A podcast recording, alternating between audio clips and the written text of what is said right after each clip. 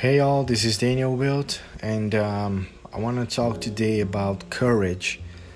Um, you know, I was thinking about all the processes we have with our lives and um, how we are playing in this isolation mode. Um, there are lots of things in in the game, um, your work, your your personal life, your balance between all those those things and, and extra things you want to do, your side projects and all that. And um, and when I think about courage, um, I'm always thinking about what else is in place to help me play with my courage. So if I'm developing software, I want to know that I have lots of automation available, so I can play with um, you know, with courage to modify or create something in a software and I know that I have support from current code and, and all the automations I've done. Um, same things goes same thing goes for um, businesses. Like uh, if I do I do want to change something, I need to understand if I have um, you know budget available or if I can do some sort of uh, cash burn so we can try something new some some new experiment something that we want to try it and see how it goes.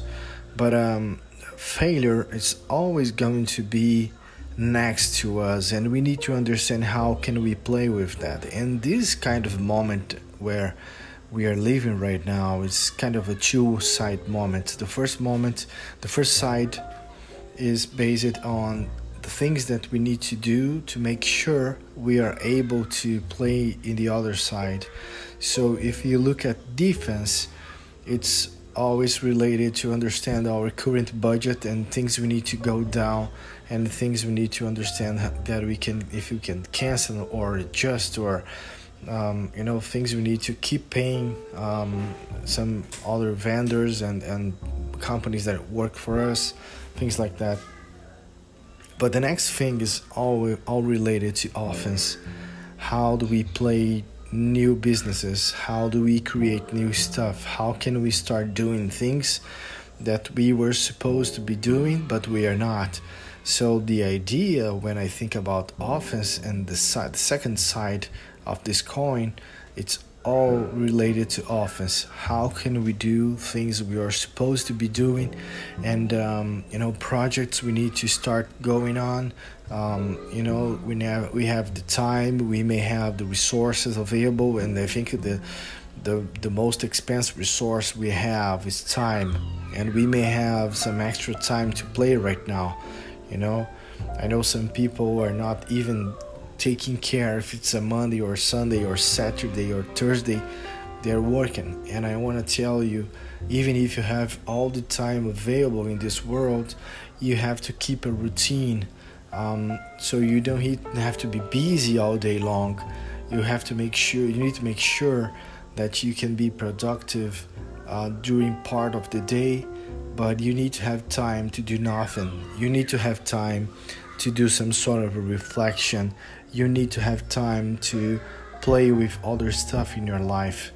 So my my biggest tip in this episode is related to you have all the time available.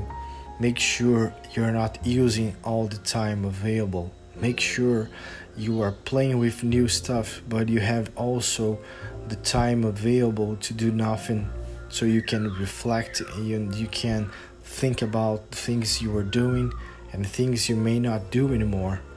It's a good time to understand that uh, there's some stuff you were doing that they may not be needed anymore. Some some stuff you were doing, but you were always in the autopilot mode, and you don't have to be in the autopilot mode anymore. So how you gonna play right now? So this is my my tip for you guys. So use use your time, you know, but use it in offense. Make sure you have to do all the calculations you need to do, understand what types of things you need to, you know, to save and things you need to do and go for the offense that's it. Okay? See you guys. Bye bye.